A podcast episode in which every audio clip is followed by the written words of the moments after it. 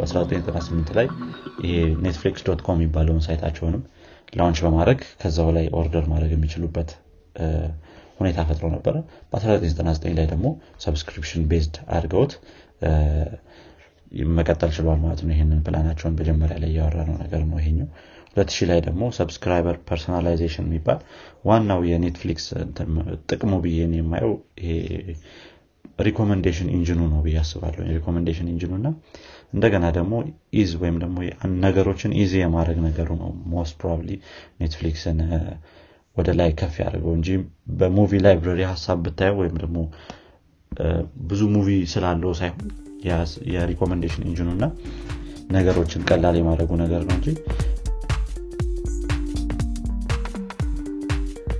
ሰላም እንዴት ናቸው አድማጮቻችን? ሳምንታዊው የዘማች ኤፍኤም ፕሮግራማችን ተጀምሯል እኔ ሄኖክ ጸጋይ እና አብዱልሚድ ኡመር አብረናችሁ ቆይታ እናደርጋለን። ዛሬ እየቀዳን ያለ ነው መስከረም 23 2014 ዓ ም ላይ ነው በዘማች ኤፍኤም ስለ ነባር አዳዲስና ተጠባቂ ቴክኖሎጂዎች እናወራለን። ከዚህም በተጨማሪ ቴክኖሎጂ አለም ላይ ምን አዲስ ነገር እንደተፈጠረ ነግራችኋለን በቴክኖሎጂ አለም ላይ ከተሰማራችሁ ወይንም ፍላጎቱ ካላችሁ ዘማች ኤፍኤም ምን ትወዱታላችሁ? እንዲሁም ቁም ነገር ትጨብጡበታላችሁ ብለን ተስፋ እናደርጋለን። መልካም ቆይታ እንዲወላችሁ ከወዲሁ ተመኘው።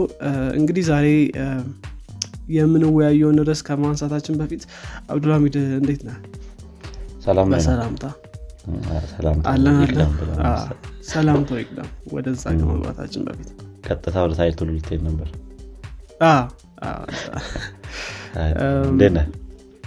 አለን አለን። እንዴት ነህ አንተ? አለ ሰላም ነው ሰላም ነው። ሳምንቱ ጥሩ ነው ጋር። አንተ ጋር hopefully አሪፍ ነበር? እኔም ጋር አሪፍ ነበር ሳምንቱ። አሪፍ አሪፍ። ስለዚህ ታዲያ ዛሬ ምን title ይዘን መጣን introduce ልታደርገን ነበር መሰለኝ አዎ አዎ።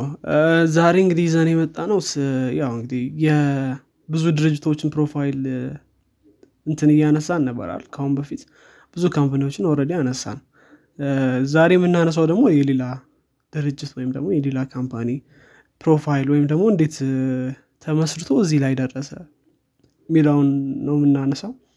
እንግዲህ ዛሬ የመረጥነው ድርጅት Netflix ነው Netflix ያው እንግዲህ ተጀምሮ አሁን ምን ላይ ያለ ምን ያክል stat ኦች አሉት? ያው Netflix የቴክኖሎጂ company መባል የሚችልም ነገር አለው ይመስለኛል። ግን still ግን ያው still እንትን ብቻ ላይ ነው ያለው አይደል? ፊልም ላይ ብቻ ነው ያለው እንጂ ከዛ ውጭ ሌላ ቦታ ላይ አሁን ለምሳሌ Facebook Google Microsoft ስንል ሁሉም ብዙ ቦታ ላይ ይሳተፋሉ።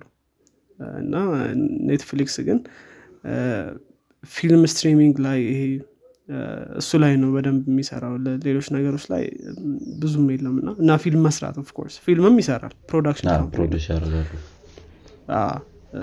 ከዛ ባለፈ ግን ያን ያክል እንትን የላቸውም።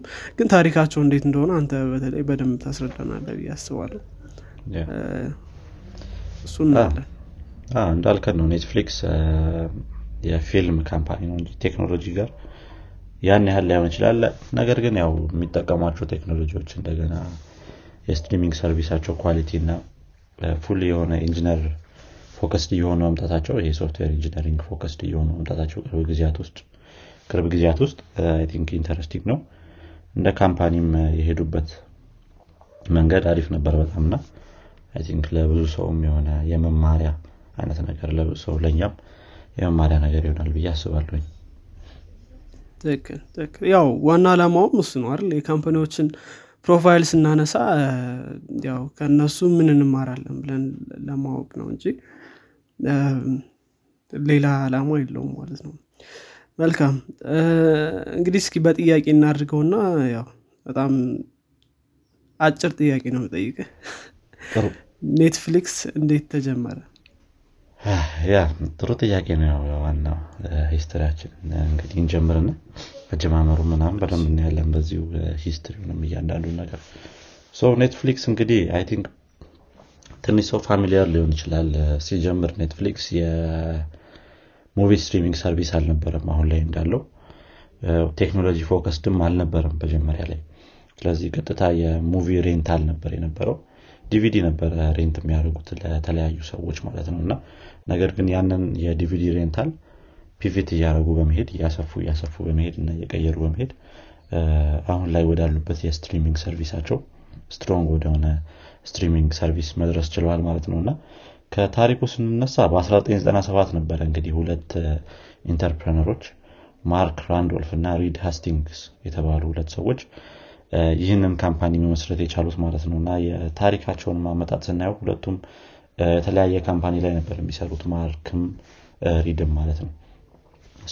አንደኛ አንዳቸው company የማርክ company የነሪድን company acquire ሲያደርግ ሁለቱም አንድ company ላይ የመስራት እድል ገጠማቸውና ስለዚህ ነገር መወያየት የጀመሩበት ሁኔታ ነበር የነበረው ማለት ነው።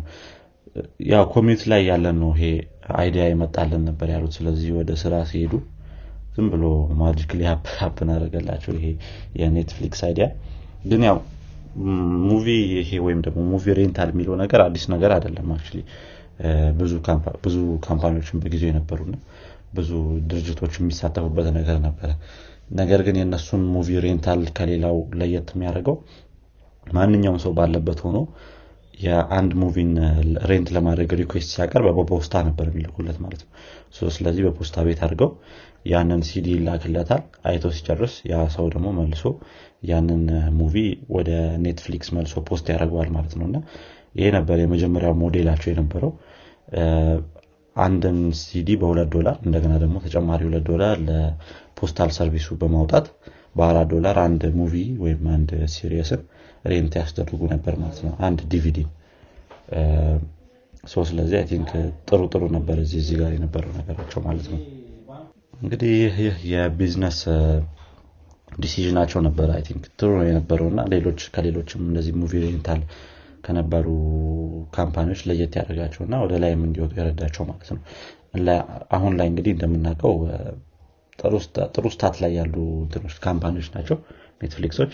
I think ይህንን more አንተ በደንብ ታብራራልናለህ ነገር ግን እኔ ባገኘሁት data ላይ እኔ ያገኘሁት 151 ሚሊዮን አካባቢ paid subscriber ያላቸው እና በ190 ሀገራት ውስጥ የሚታይ ድርጅት ወይም ደግሞ streaming service ሆኗል ማለት ነው ኔትፍሊክስ እና በጣም ትልቅ መማሪያም ይሆናል ብዬ አስባለሁ። የሁለቱ የሪድ ሃስቲንግ እና የማርክ የነበራቸው ጥምረት እንደገና የ company ው አመሰራረት ማለት ነው። ስለዚህ በ1997 ላይ cofound አድርጎታል ያው background ኣቸውን የሁለቱን ሰዎች ለማየት ያክል ሪድ ሃስቲንግ ያው በ artificial intelligence masters ኡን የሰራ ከስታንፈርድ ዩኒቨርሲቲ ግለሰብ ነበረ። እንግዲህ ካሊፎርኒያ state ላይ ደግሞ ምንድን ነው የ board of education ላይ አሁን ላይ እየሰራም ያለ ግለሰብ ነው ማለት ነው። ሪድ ሃስቲንግ አሁን ላይም የኔትፍሊክስ co-CEO ነው። ሁለት CEO ዎች ናቸው ያሉት ኔትፍሊክስ ስለዚህ እሱ ደግሞ አንደኛው ሁለተኛው የኔትፍሊክስ CEO ነው ማለት ነው። ስለዚህ ሁለት co-CEO ኔትፍሊክስን run ያደርጋሉ ማለት ነው። ማርክ ራንዶልፍም እንዲሁ ሲሊኮን ቫሊ ውስጥ entrepreneur የሆነና አሁን ላይ ደግሞ investor ም የሆነ ሰው ነው ማለት ነው። አክ ማርክ ራንዶልፍ በ2003 ላይ የኔትፍሊክስን ለቀው በመውጣት የራሱን ማርክ ራንዶልፍ dot com የሚል እንደ ኢንቨስትመንትም እንደገና ደግሞ የሆነ advice ኦች ምናምን ምናምን የሚሰጥም ሰው ሆኖ ምንድነው የሚባሉት? እነዚህ advisor ነገር ሆኖ እየሰራ ያለ ሰው ነው። እና 2003 ላይ ያው ኔትፍሊክስን ለቆ ወጥቷል። እስከዛ ድረስ I think በ CEO ሆኖም እየሰራ ነበረ። cofounder እና CEO ሆኖ ነበር የሚያገለግለው ማለት ነው እስከ 2003 ባለው ጊዜ ላይ። እንግዲህ ኔትፍሊክስ ያው 1997 ላይ እንዳለ ነው ስኮትስ ቫሊ ካሊፎርኒያ ውስጥ ነበረ found የተደረገው። ቀደምም እንደተናገርኩት የአንድ rental cost ኡ አራት ዶላር ነበረ። ሁለት ዶላር ደግሞ ለ postal charge የሚያደርጉት ነበር ማለት ነው። እና ይህንን በጣም እያደገ ሲመጣ ምንድን ነው ስሙ? የሚጠቀማቸው ሰው እና የተጠቀማቸው የደንበኞቻቸው ቁጥር እየሰፋ ሲመጣ ይህንን ሞዴል ወደ subscriber based model ማዞር ነበረባቸው ማለት ነው። ስለዚህ ለእያንዳንዱ ፊልም አራት ዶላር ከማስከፈል የነበሩትን subscriber ኦቻቸውን አንድ subscription fee per month በማስከፈል ማንኛውም ሰው የፈለገውን ያህል number of DVD መከራየት እንዲችል በአንድ ወር አድርገውት ነበር ማለት ነው። እና ይህ ደግሞ እንዴት ነው የሚሰራው? አንደኛውን ዲቪዲ ወስደህ አይተ ስትጨርስ ስትመልስ ነው ማለት ነው። ሌላ DVD rental request ማቅረብ የምትችለው እንደገና ደግሞ ከዚህ ጋር አብሮ አንድ ላይ ጎን ለጎን የሚሄድ ማንኛውም ሰው rental ኡን ወይም ደግሞ subscription ኡን መክፈል የሚችልበት እንደገና ደግሞ member መሆን የሚችልበት website ም አዘጋጅተው ነበረ ማለት ነው። እና ያው ይህ ነገራቸው በጣም እየሰፋ እየሰፋ ሄዶ ትልልቅ የሚባሉትን የ DVD rental place ኦች እና Blockbuster የሚባል አንድ company አለ። ለምሳሌ በጣም ትልቅ company ነበርና ድርጅት የነበረ ነበር በጊዜው ማለት ነው። Netflix በሚጀምርበት ሰዓት ላይ እና bankruptcy ደግሞ 2010 ላይ ፊል አድርጓል። አሁን ይሄ company እንግዲህ የሚገርመው ነገር የሁለቱ ታሪክ ላይ የ Netflix እና የዚህ ታሪክ ላይ Netflix ን እንዲገዟቸው ጥያቄ አቅርቦላቸው ነበረ ለ Blockbuster ኦች ማለት ነው። እኛን acquire አርጉንና አንድ ላይ እንስራ ወይ ደግሞ acquire ሳታደረጉንም የሆነ አይነት partnership ፈጥረን አንድ ላይ እንስራ ብለዋቸው ጠይቋቸው ነበር። እና የዛን ሰዓት ላይ ግን ያው ስቆባቸው ነበር የተዋቸው Blockbuster የተባሉት ድርጅቶች። እና I think ይህም የሆነ future ኡን ማየት ያስፈልጋል አንዳንዴ እንደዚህ አይነት ነገር ላይ። በተለይ እንደ አሜሪካ አይነት በተለይ ቴክኖሎጂ በጣም ትልቅ impact ያለበት ሀገር ላይ የሆነ move ማድረግ አስፈላጊ ነው እንዳልከው። በጣም move ማድረግ ያስፈልጋል። እንደገና አንድ እንትን ላይ ተቀምጠህ አሁን Netflix ም የራሱ የሆነ move ያደረጋቸው ነገሮች ነበሩ። በመሀል history ው ላይ እናያቸዋለን ነው። ቅርብ ጊዜ አካባቢ ያው ብዙ እንትኖች ብዙ ድርጅቶች የራሳቸውን የሆነ streaming service እየጀመሩ ነው። ከ Netflix ላይ movie ያቸውን እያወጡና ለዛም የሚሆን movie ያስፈልጋቸው ነበረ እነሱም የራሳቸውን movie አዘጋጅተው ነበር Netflix ኦቹም ይህንን ለመቋቋም ማለት ነው። እና አንዳንዴ ሊፈጠር የሚችለውን ነገር በትንሹ መገመት ያስፈልጋል።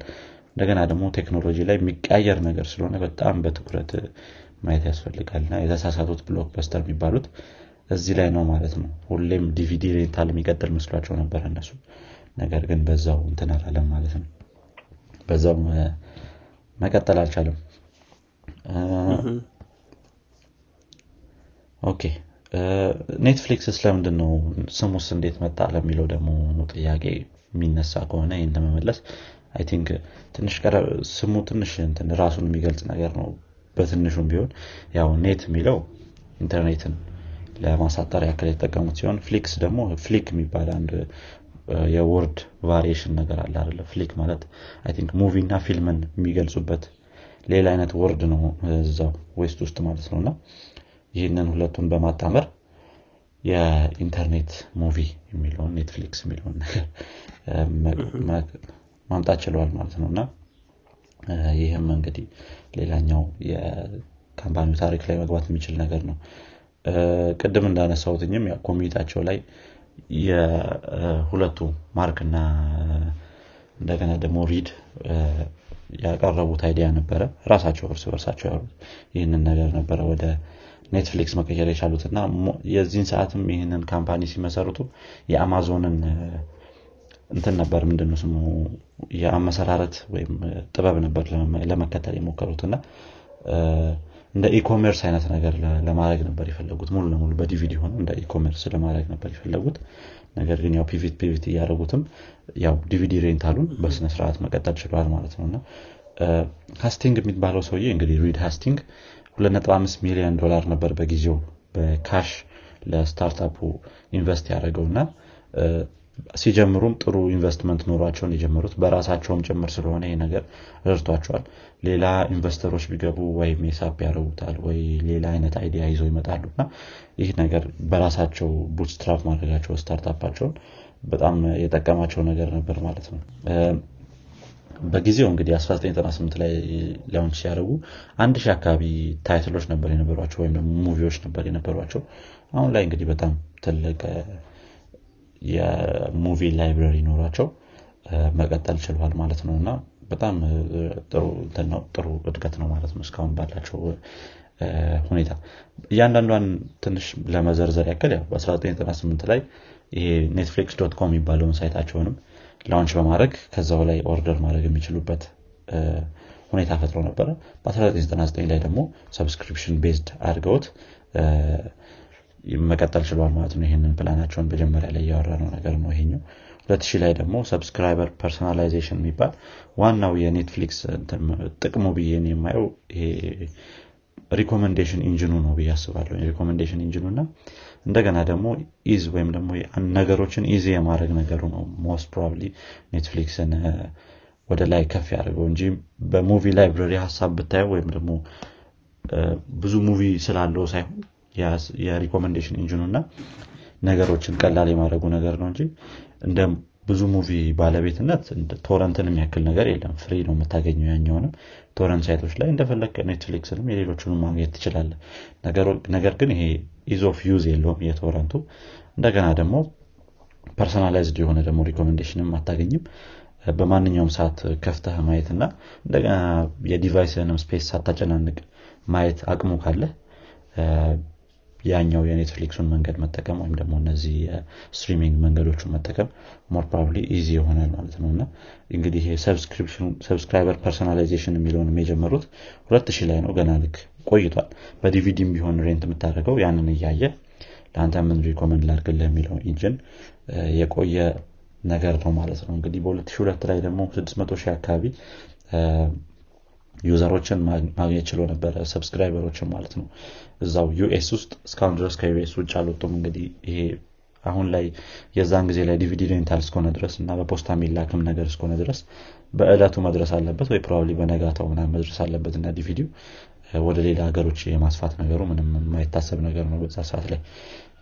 ስለዚህ 2002 ላይ ደግሞ በዛው initial public offering ኣቸውን በማድረግ ናስዳክ ላይ በመውጣት NFLX በሚባለው abbreviation 15 ዶላር per share በመሸጥ የ initial public offering ኣቸውን ማድረግ ችለው ነበር ማለት ነው። እና በጊዜው 5 ሚሊዮን 500 ሺህ አካባቢ share ኦችንም ለ public አውጥተው ነበረ።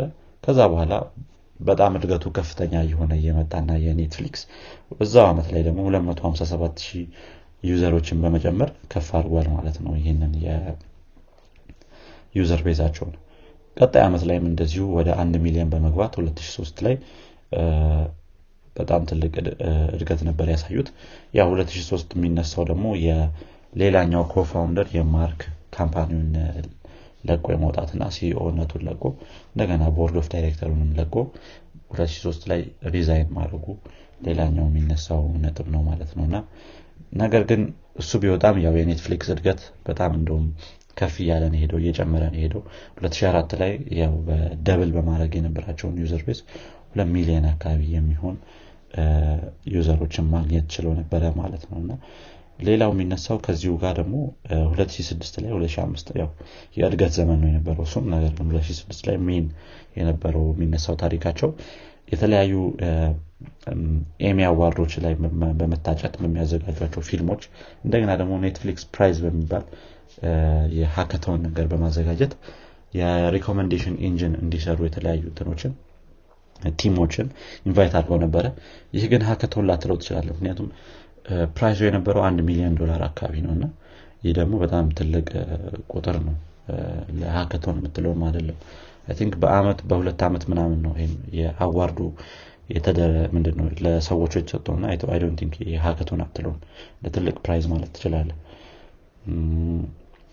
ያው ወደ ቀጣዩ move እየሄዱበትም ስለሆነ I think እዛ ላይም ሊረዳቸው ይሆናል probably የ streaming service ከጀመሩ ጥሩ recommendation engine ያስፈልጋቸዋል። ከዛ በኋላ video streaming ደግሞ 2007 ላይ በትልቁ በመጀመር እንግዲህ አሁን ላይ ወደምናውቀው የኔትፍሊክስ ሞዴል መግባት ችለዋል ማለት ነው። video streaming ግን በ2007 ላይ introduce አድርገው ለተለያዩ ሰዎች available ማድረግ ችለዋል ማለት ነው።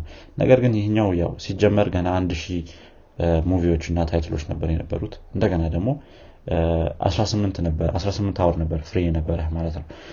subscription ኖሮ ነገር ግን 18 ሰዓት ነበር ማየት የምትችለው በወር።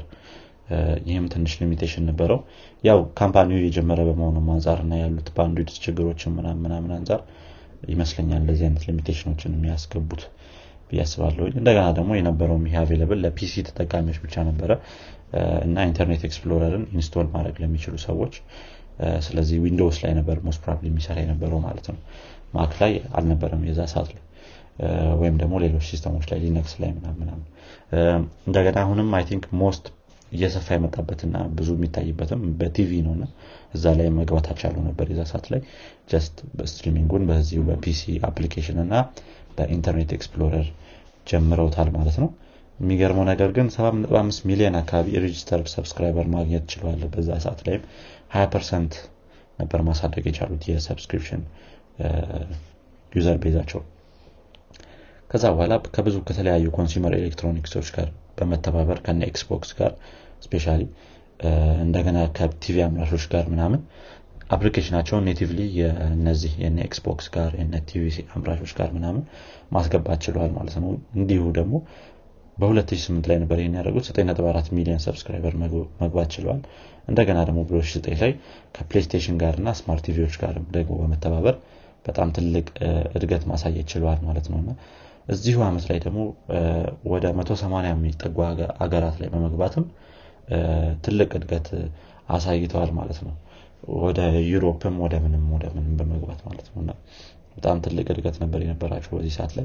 ካናዳ ውስጥም በ expand በማድረግ ኒንቴንዶ ላይ ምናምን የተለያዩ device ኦች ላይ በመግባት ተቀዳሚ ሆነዋል ማለት ነው ይህንን streaming service ኣቸውን በማስፋት። ሌላው የሚነሳው የእድገታቸው ላይ ትንሽ እንቅፋት የነበረባቸው 2010 ላይ ይሄ DVD by mail የሚለውን እና subscription የሚለውን separate service አድርገውት ነበረ ስለዚህ አንደኛውን ከፈለግ ለአንደኛው መክፈል አለብህ። ሁለቱንም ከፈለግ 15 ዶላር መክፈል አለብህ። አንዱን ከፈለግ 7 ዶላር ነው የምከፍለው ማለት ነው ለእያንዳንዱ subscription ስለዚህ ሁለት መክፈሉ እዚህ ሰዓት ላይ ትንሽ ከሰዎች ቅሬታ ማስነስቶ 600 ሺህ አካባቢ የሚሆኑ የ user base ኣቸውን አጥተው ነበረ። ነገር ግን ይህን ነገር ቶሎ amend በማድረግ መልሰው ወደ ላይ መውጣት ችለዋል ማለት ነው። ወደ 25 ሚሊዮን አካባቢ subscriber ን በ2012 ላይ ማግኘት ችለው እንደገና የተለያዩ የ Emmy award ኦችንም Emmy engineering award ይባላል እዛ ላይም በጣም ብዙ በመታጨት መግባት ችለው ነበረ ማለት ነው ወደ ተለያዩ award ኦች ላይ። እዚህ ላይ የሚነሳው የ2012 ላይ አማዞንም የራሱን የሆነ streaming service መጀመረ እና ትንሽ ተወዳዳሪዎችም እየመጡበት መጡ ስለዚህ ማለት ነው። ኔትፍሊክስ ነገር ግን አሁን ላይም ቢሆን ኔትፍሊክስ prior ስለሆነ የጀመረው የተለያዩ የራሱ የሆነ original series ኦችም ነበሩት። Orange the New Black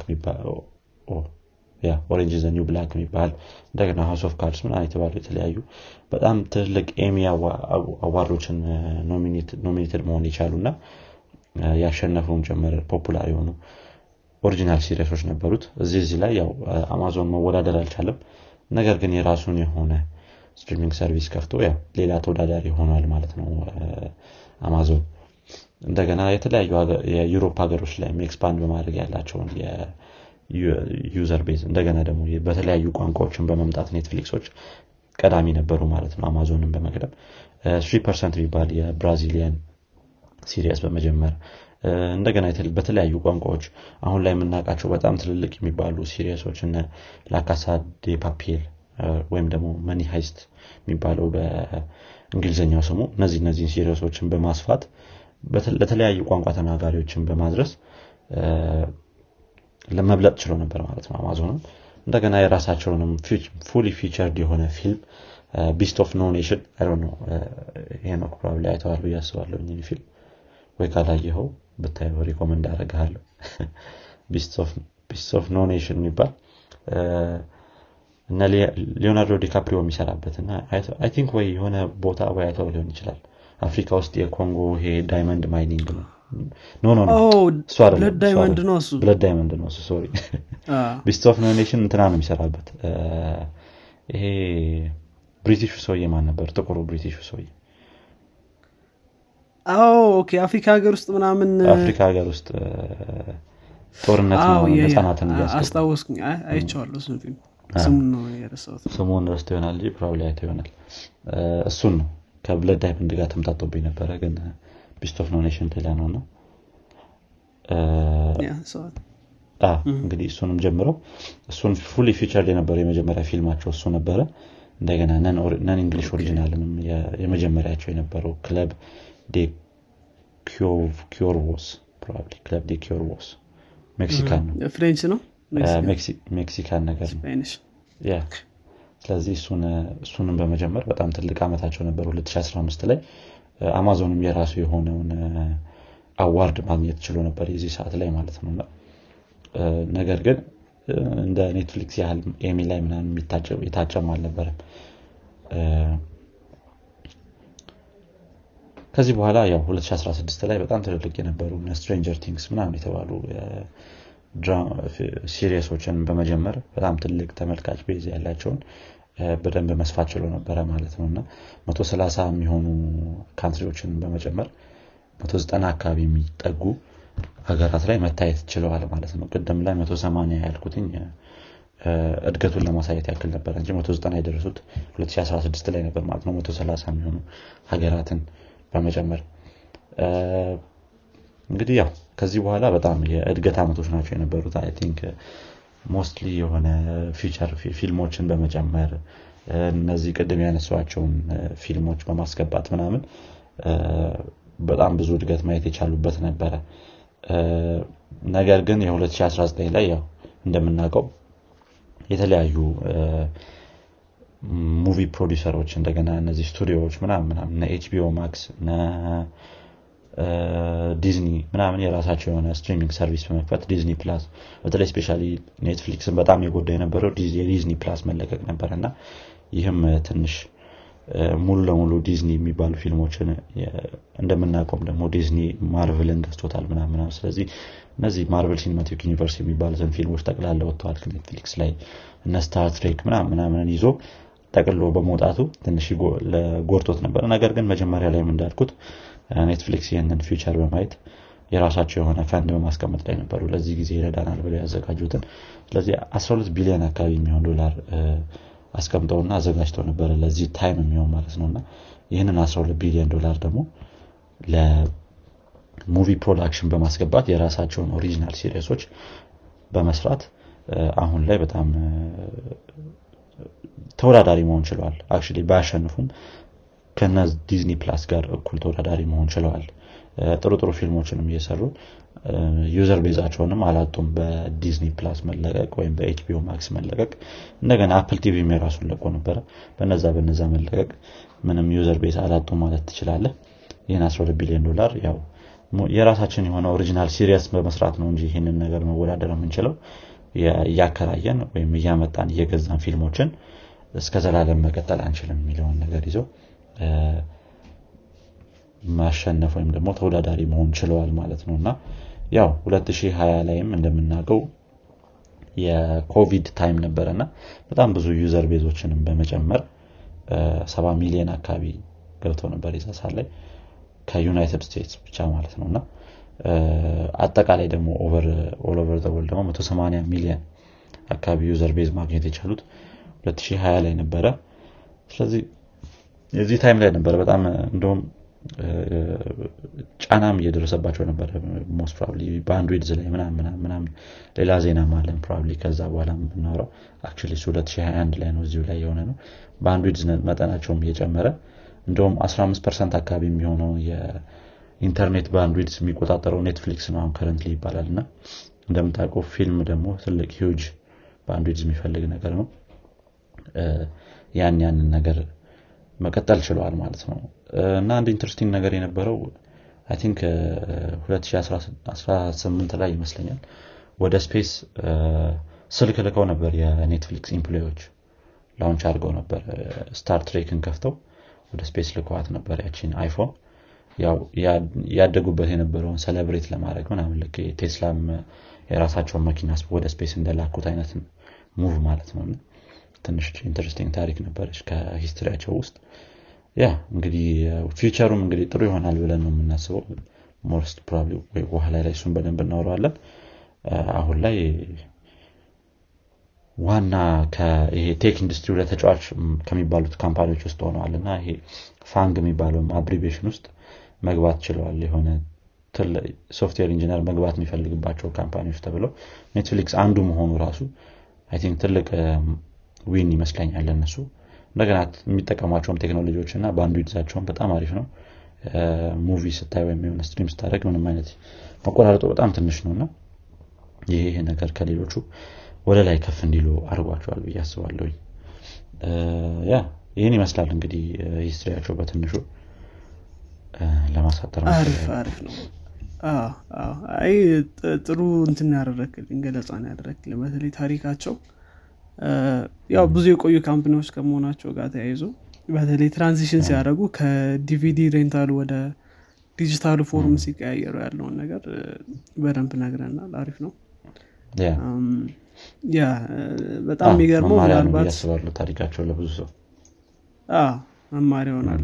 አሁን ለምሳሌ እና Airbnb ን ስትወስድ እንትን የላቸውም ወይም Booking አካውንት ወይም የትኛውንም አይነት ብትወስድ የራሳቸው የሆነ product የላቸውም ግን ያን product መሸጥ ይችላሉ። አይደል? ልክ Netflix ያደርግ እንደነበረው ማለት ነው። ከጊዜ በኋላ ግን እነዚህ በተለይ እነዚህ እነ Disney ምናምን የመሳሰሉ ትላልቅ company ዎች የራሳቸውን መስራት ስለሚችሉና famous ስለሆኑ ያው Netflix ም ያው produce ማድረግ አለበት ማለት ነው። እና ይሄ የነ Uber የነ Airbnb አይነት ሀሳብ ነበር መጀመሪያ ላይ የነበረ የሰዎችን እንትን ማከራየት ወይም መሸጥ ነገር ነበር። ከጊዜ በኋላ ደግሞ ራሳቸው produce ወደ ማድረግ ገብተዋል ማለት በጣም አሪፍ እና Airbnb ም ሊገደዱ ይችላሉ በዚህ መሀል ወደ እነዚህ ወደ እንደዚህ አይነት ሞዴል ወደ መግባት ነገር ማለት ነው። ምናልባት እንደዚህ international brand ኦች ትልቅ ሆኗል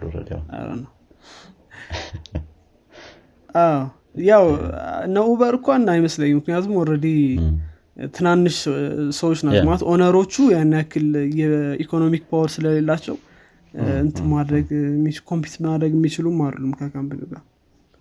እሱ ላይ Airbnb የራሱ የሆነ real estate company ዎች ካልቀደሙት በስተቀር Uber የታክሲ እንትኖች company ዎች ግን ያን ያህል አይሆንም እና ሰው ደግሞ ይፈልጋል የራሱን የሆነ ማከራየት። ያን ያህል አይሆንም የነሱ problem ምክንያቱም Netflix ላይ ማንኛውም ሰው እንደፈለገ መጥቶ ፊልም ማውጣት አይችልም። ነገር ግን Airbnb እና Uber ላይ ግን ግለሰቦች ማድረግ ስለሚችሉ መጠቀም ስለሚችሉ service ኡን ያን ያህል የሚጎዳቸው አይመስለኝም ቢሆንም። ትክክል ነህ። አዎ፣ Uber እና በግለሰቦች ብዙ ጊዜ የተያዘ ነገር ስለሆነ እነ Uber ማለት መኪናዎች ምናምን እንትናም ኤርቢኤንቢም ስትወስድ ያለህን ቤት ምናምን ማከራየት ይችላል። ግን ፊልሙ ኢንዱስትሪ ላይ እነ ኤችቢኦ እነ ዲዝኒ ትላልቅ ካምፕኒዎች ናቸው። እነሱ ናቸው ፕሮዲስ የሚያደርጉት። በግለሰብ የሚሰራ ፊልም ምናምን ስለሌለ እንደዛ ማድረግ ይችላሉ ማለት ነው።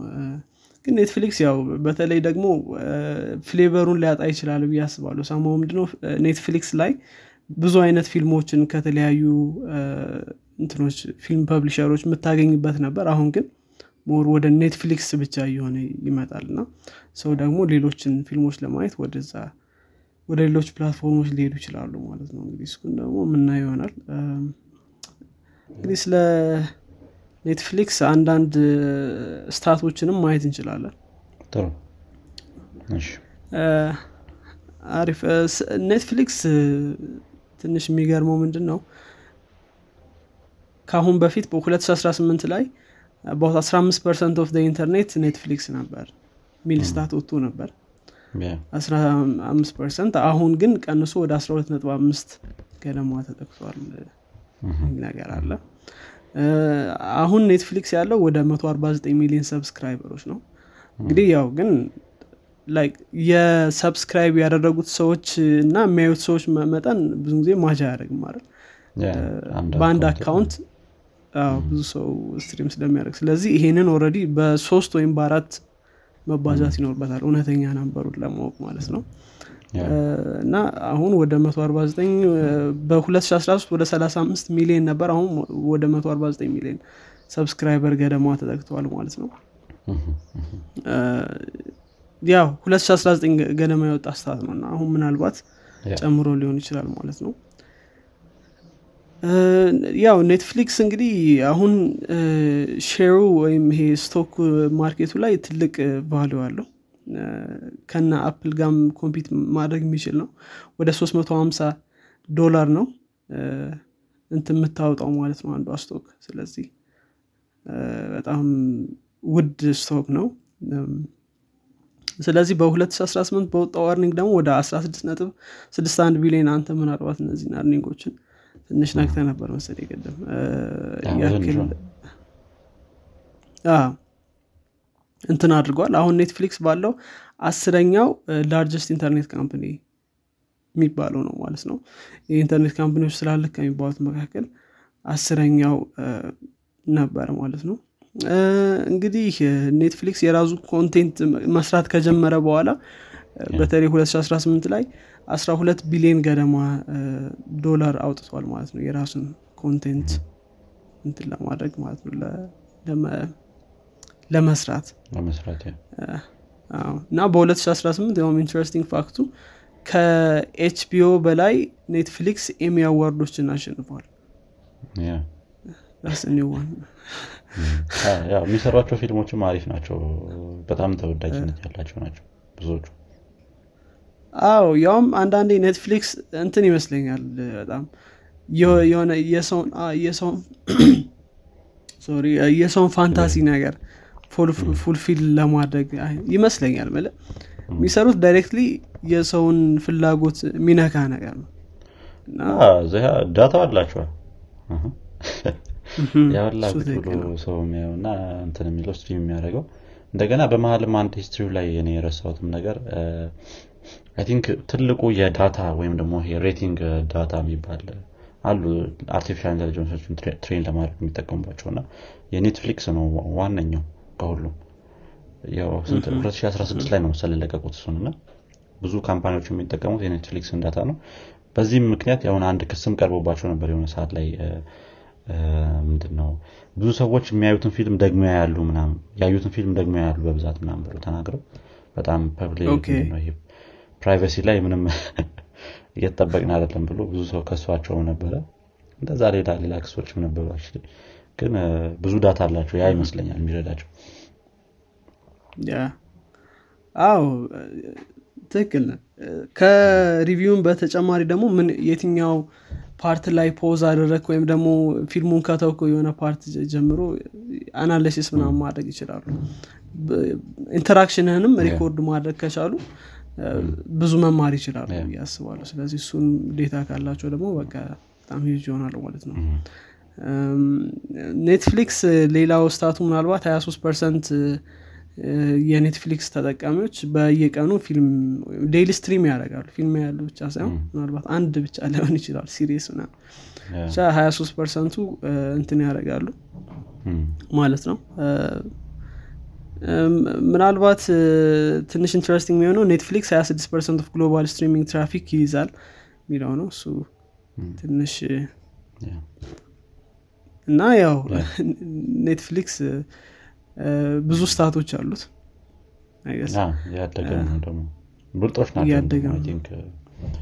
አንድ ሰሞኑን የለቀቁትን ፊልም ነበር The Guilty የሚባል ያለ ካየው ነው ዘምን ዘጊልቲ እኔ አላየሁትም።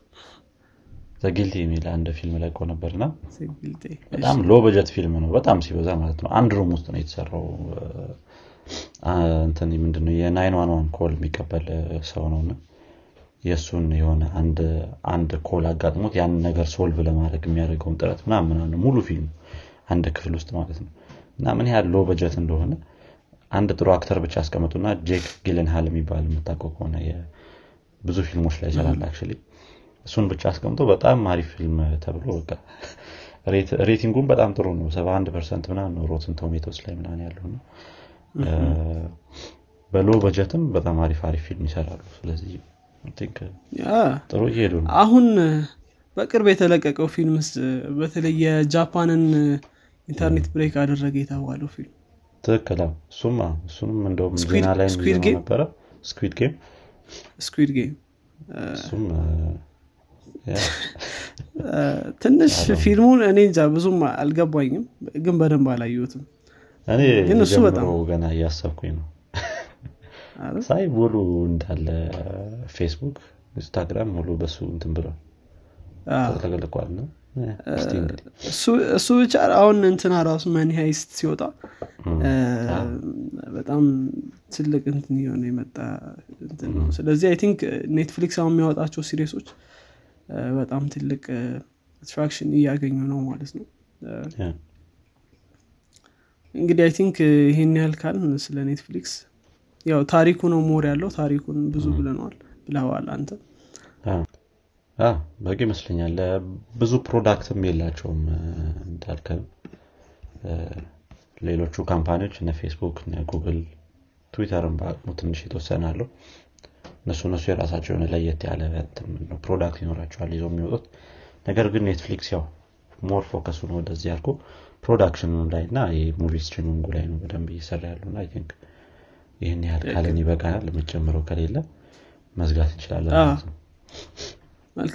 ምናልባት ትንሽ ለየት የሚያደርገው ኔትፍሊክስ sorry ልትዘጋው ነበር. ኔትፍሊክስ ላይ ጊዜ ለየት የሚያደርግብኝ tech ኣቸው ላይ ምንድነው በተለይ ቪዲዮ ስታይ ወደኋላ ከመለስክ እንትን ነው መሰለኝ። I think buffer አያደርግም ይመስለኛል ማለት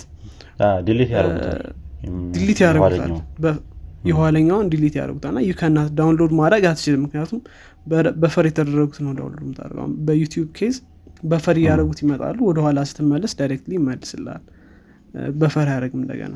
ግን በእንትና በኔትፍሊክስ case እሱ እሱ ነገር አለና እሱ ትንሽ ለየት ያደርገዋል። ምናልባት ከ tech ኣቸው አንጻር እና download ማድረግ አትችልም technically በዚህ ምክንያት ማለት ነው። ኮዳቸው ላይ እንደዛ ስለተጻፈ አሁን መዝጋት እንችላል ችን ሀሳብ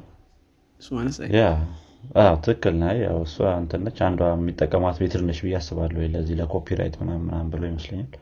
download አዎ። አንድሮይድ ላይ ማድረግ ትችላለህ ፊልሞችን። ያስችልሃል ነገር ግን እዛው app ኡ ላይ ነው ማየት የምችለው። እሷ አንዷ የተጠቀሙባት ነች። ሌላ ጥሩ feature ኣቸውን ብሎ የሆነ ጥሩም ላይሆን ይችላል። next ወዲያው ነው የሚያደርጉ። series ምናምን እያየ ከሆነ ምንም ፋታ አይሰጥም እና የቀጣዩን ፊልም የሆነ አዘጋጆት ነገር ይጠብቃል። ምንም የሆነ በመሀል ላይ buffer የሚያደርገው ነገር የለም። እና ሰው ለዛ ይመስለኛል በጣም የሆነ እዛ ላይ የሚውለው።